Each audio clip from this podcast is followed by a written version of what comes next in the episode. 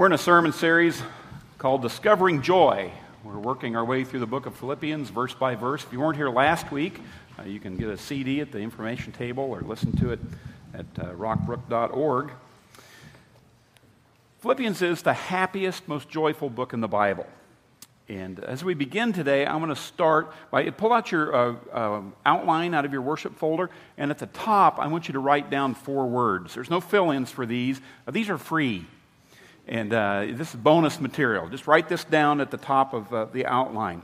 There's four common barriers to joy, four killjoys that can come into your life and kill your joy if you're not prepared for them. So, what are they? The first one is pain. Pain is a killjoy. It's hard to be happy and in pain at the same time. Another one is picky people. Picky people are a common killjoy in life. They can be uh, irritating, demanding, uncooperative, and they can rob your joy. Third word is pressure. Pressure you put on yourself, internal pressure, pressure that comes from the outside. Other people, situations, external pressure can kill your joy. And then number four is problems. We all face problems every day that can kill our joy. So, pain, picky people, pressures, and problems. In Philippians chapter 1, verses 12 through 30, Paul talks about all four of these killjoys. And then he gives us an example of how to be happy no matter what's going on in your life. Paul had led a hard life. Uh, he's been jailed, whipped, beaten, faced death again and again. Five different times the Jews had given him 39 lashes. Uh, three times he was beaten with rods. Once he was stoned outside of a city and left for dead. Three times he was shipwrecked. He spent a whole night and a day adrift at sea. He was bitten by a poisonous snake. He'd been hungry and thirsty, gone without food, and he did all of this while suffering from an ongoing physical ailment. Now, Paul is in prison in Rome with a guard chained to him 24 hours a day. He has every reason to be unhappy. Now, Paul had every reason to be depressed, having a pity party. But instead, he writes the happiest, most joyful book in the Bible. How does he manage to do that? Philippians 1:12 through 30, he's writing to his friends in the Philippian church and he addresses the four killjoys and then he tells us how he's maintained his happiness in spite of everything that happened to him. Uh, the key verse is verse 27. Let's read this one out loud together as we start today. Whatever happens, conduct yourselves in a manner worthy of the good news of Christ. Whatever happens, no matter what happens, how can I be happy? Paul gives us four habits. First one look at every problem from God's viewpoint. If I look at every problem from God's viewpoint, I can be happy. Happy people have a bigger perspective. Happy people see the big picture. They see things from God's point of view. When you don't see things from God's point of view, you can get discouraged, frustrated, you get unhappy. But the truth is, no matter what's going on in your life, God has a plan for it. God is working out a plan. He takes all our mistakes, all our failures, the mistakes and failures of other people, He takes them all, and God fits them into His plan, and He works it for our good. And Paul knew that. And that perspective changed how he viewed his situation. Verse 12, he says, I want you to know, dear brothers and sisters, that everything that has happened to me has helped spread the good news. Ever since Paul became a believer on the Damascus Road, he had a dream. Uh, his dream was to go to Rome and preach the gospel. Rome was the capital city of the empire. Rome was the center of the universe in that day. And Paul had this dream of going to Rome. He wanted to go to Rome, rent the Colosseum, and do a Billy Graham crusade. That was his plan. Get everybody together and preach the gospel in Rome. God had another idea. God's idea was for Paul to go to Rome as a royal prisoner of Caesar.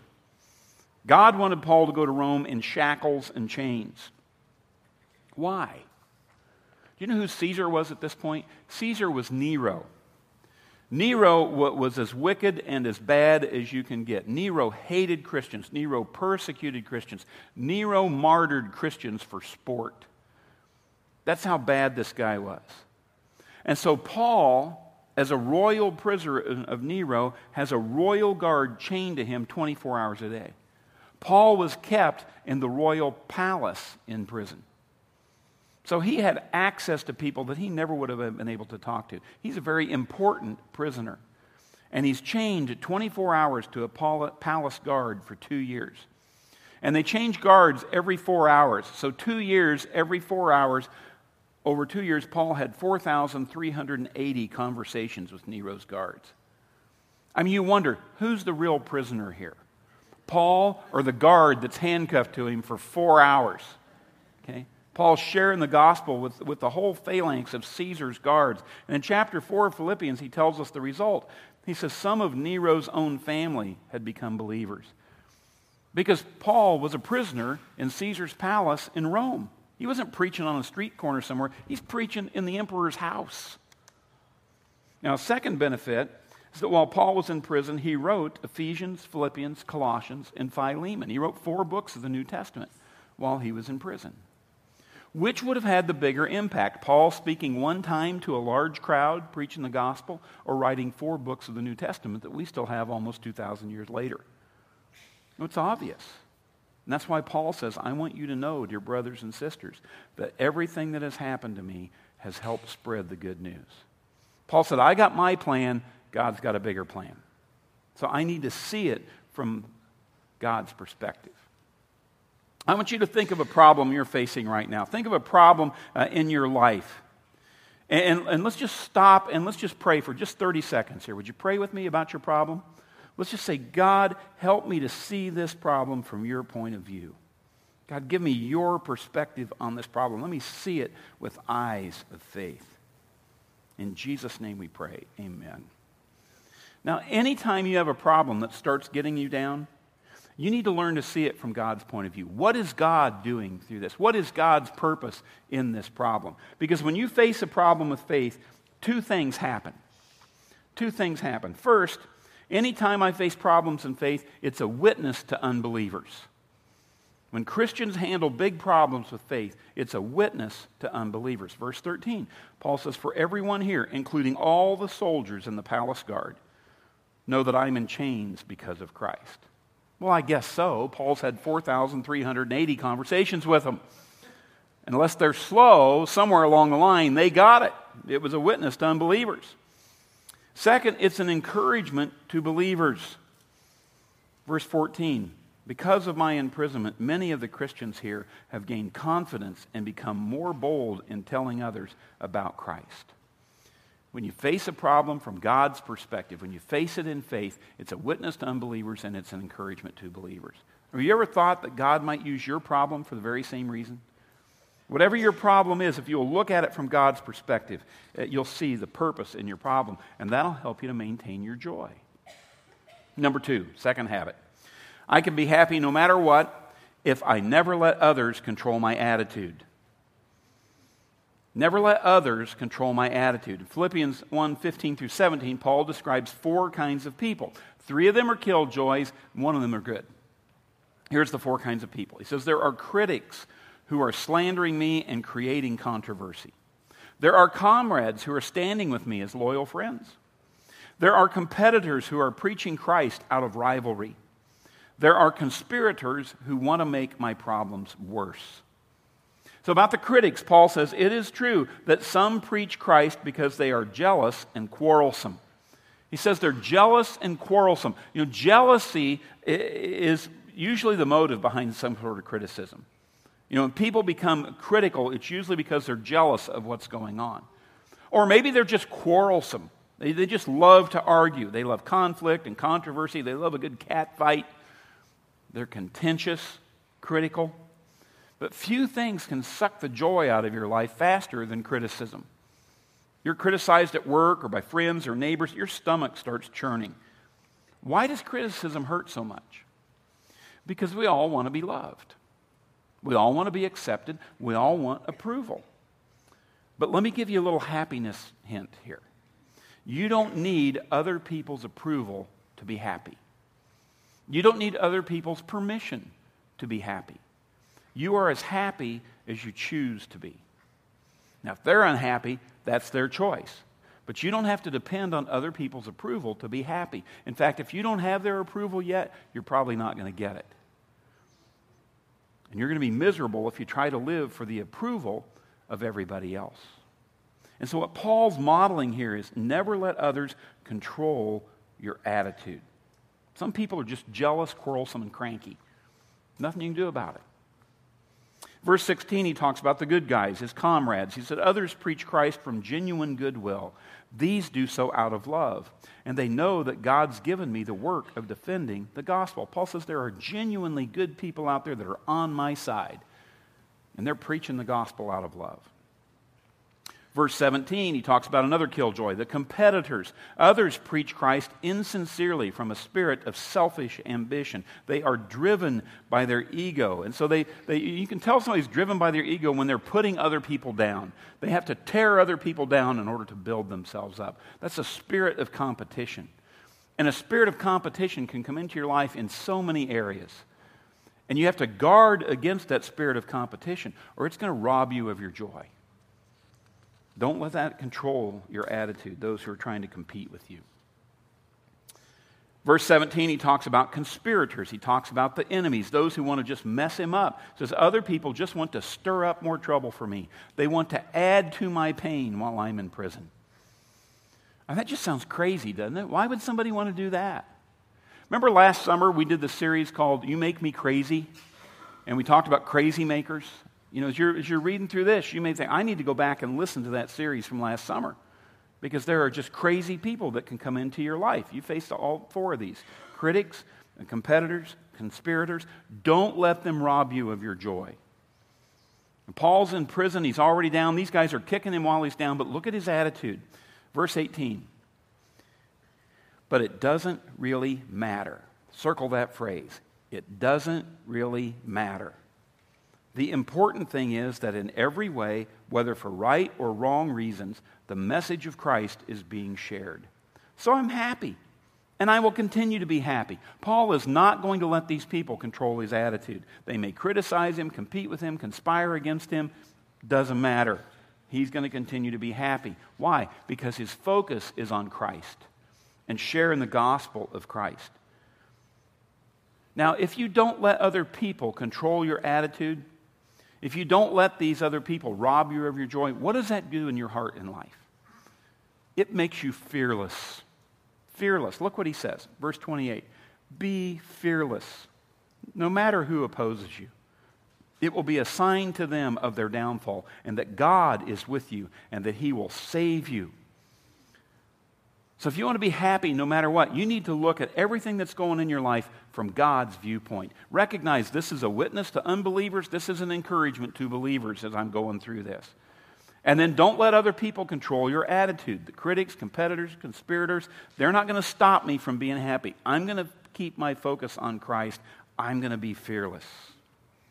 Verse 29, Paul says, For you have been given not only the privilege of trusting in Christ, but also the privilege of suffering for him. We are in this fight together. You have seen me suffer for him in the past, and you know that I'm still in the midst of a great struggle. Paul says it is a privilege to believe in Jesus Christ. It is a privilege to suffer for Christ. It is a privilege to suffer with Christ. Because you're never more like Jesus Christ than when someone's nailing you to a cross. Here's the third habit I can be happy no matter what happens if I always trust God to work things out. Because when you're going through a problem, you've got two choices. You can worry or you can worship. You can panic or you can pray. If you worship more, you'll worry less. If you pray more, you'll panic less. It's the faith factor that happens in, in circumstances. That when we're facing problems or pain or picky people, pressure. Philippians 1 9, Paul says, I will continue to rejoice. Circle, I will. I will continue to rejoice. It's an act of the will. It's your choice to rejoice, no matter what the circumstances are around you. He says, I'll continue to rejoice, for I know that as you pray for me, and as the Spirit of Jesus Christ helps me, all that's happened will all turn out for my deliverance. In that one verse, Paul gives us four sources of strength that we can tap into, that we can trust in as we watch God work through our problems. And the first is, is the perspective. He says, I, For I know. It's what you know that keeps you going. It's not how you feel, feelings come and go. It's what you know that keeps you in joy, that keeps you happy. And then he says, I have people praying for me. He says, Your prayers keep me going. That's why it's so important, so important for us to pray for those who are suffering in our day, for us to be praying for the martyrs in our day, because it is our prayers that give them strength. Remember a couple of weeks ago, Zach Terrell from Voice of the Martyrs was here with us. It's the number one request from those who are suffering for the cause of Christ around the world. Tell people to pray for us because they know that it is the prayers that give them strength. Number three, he says, I have the Holy Spirit helping me. The Holy Spirit keeps me going. One of the fruit of the Spirit is joy. If I'm going to be happy no matter what, I need that fruit of the Spirit evident in my life. And then he says, I expect to be delivered. I have a faith that God will work it all out for good in the end. No matter how bad it gets, it will end well. No matter how bad it gets, God will deliver me. So, perspective, prayer, the Holy Spirit, and faith in God's deliverance. You know, it's not my job to work it all out. It's my job to be obedient. It's my job to respond the way God wants me to respond. And then I let God work it all out. And if I do that, I can maintain my joy. Finally, number four, I can be happy no matter what if I stay focused on my purpose, not my problems. You know, Paul is up there in years by now. He's a long way from home. He's in prison in Rome. He's awaiting death by execution. These are not exactly happy times for Paul. They've taken everything away from him. They've taken away his friends, taken away his freedom. They've taken away his ministry to travel around and plant churches. They've taken away his privacy. I mean, he's got somebody chained to him 24 7. But there is one thing they cannot take away from Paul his purpose. They cannot take away his God given purpose for life. Viktor Frankl was a Jewish psychiatrist. He was taken to one of the Nazi death camps in World War II. All of his family, all of his friends were, were uh, gassed and murdered. It was a tremendously dark time in this man's life. And in his biography after the war, he said this He says, I remember one day standing in front of the Gestapo stark naked. They'd taken away our clothes, they'd even taken away my wedding ring. I stood there with nothing at all all of a sudden I realized there was one thing they could not take away from me. It was my choice how I would respond. Nobody could take that away from me. I cannot control what other people do around me. I cannot control what other people do to me. But I can control how I will respond. Paul says, I'm going to focus on my purpose. Even though they'd taken everything else away, they could not take away his purpose. And what was his purpose? His purpose was serving God by serving other people. That's his purpose. Philippians 1 22. He, he describes the, the difficult situation that he's in. He says, Sometimes I want to go to heaven, sometimes I want to stay here and help people.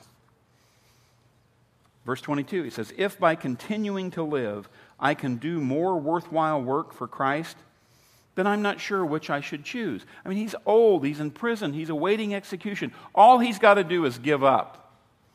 All he's got to do is give up his defense, and Nero will execute him. He can go to heaven, he can be out of all this pain. But if he continues to fight for the cause of Christ, he can do more worthwhile work for Christ. And so he's struggling with which one should he choose. I'm pulled in two directions. I want very much to leave this life and be with Christ which is a far better thing. But for your sake, it's much more important that I remain alive. Because Paul's not staying alive for his own sake, he's staying alive for the sake of other people. He says, I am sure of this, so I know that I will stay on with you all, so I can add to your progress and joy in the faith. And Paul is such an amazing man. He not only has a purpose for living, he has a purpose for dying. He's living or dying, either one. I win. Either one has a purpose. On earth, my purpose is to serve God by serving others. I mean, that's how you serve God. You can't even see God here. The way you serve God here on earth is by serving other people in the name of Jesus Christ.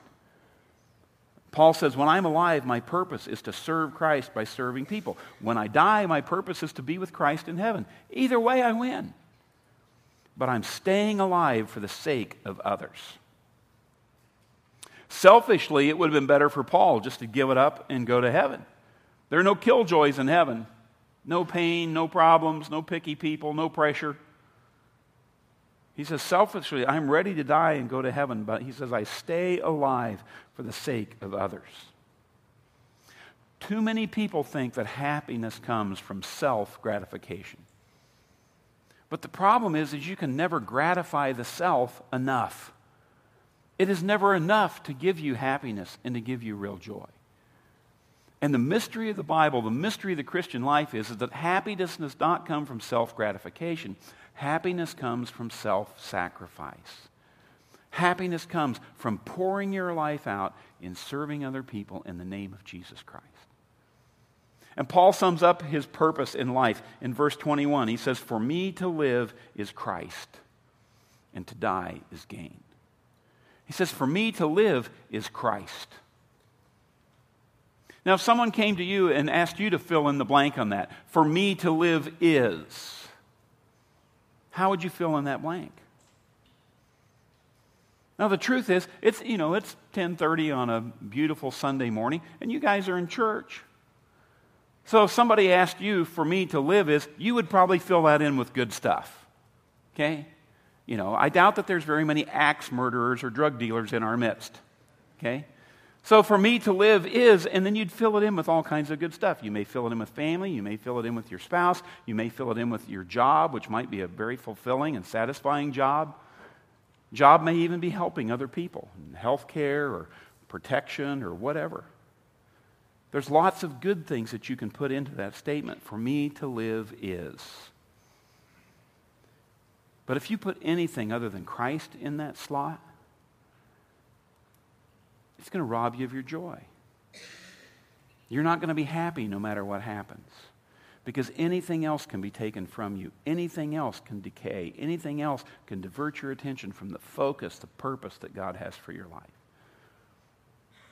God says, I want you to say, For me to live is Christ. And when you can do that, you can be happy no matter what. Let's pray together. I'd invite you today as we pray, just, just in your heart and mind, just to say, Me too, Jesus, me too. Jesus, I, I want you to know that I often let the circumstances in my life determine my happiness. I allow the killjoys of pain, problems, pressure, picky people to, to come in and rob me of my joy. And so, starting today, I want to practice the, the habits that Paul modeled. God, I pray you, would help me to look at every problem in my life from your viewpoint, that, that I would see that the way I handle the problem is a witness to unbelievers and an encouragement to believers. So, God, let me respond in faith, whatever the problem. Help me to remember that, that what others say does not control my attitude unless I allow it. That when my life comes into attack from those around me, that, that I would just recognize that they can't control my attitude, no matter what else they do. And for the things that happen that I just don't understand or can't figure out, God, I want to trust you to work it all out for good. It's not my job to work it out, it's just my job to trust and obey. And so, God, I give it all to you. And I want you to help me to stay focused on your purpose for my life, not my problems. I want to see the, the rest of my life as an opportunity to serve you by serving others. So that, like Paul, when I get to the end of my life, I can say, for me to live is Christ, and to die is gain. Father, we thank you in Jesus' name. Amen.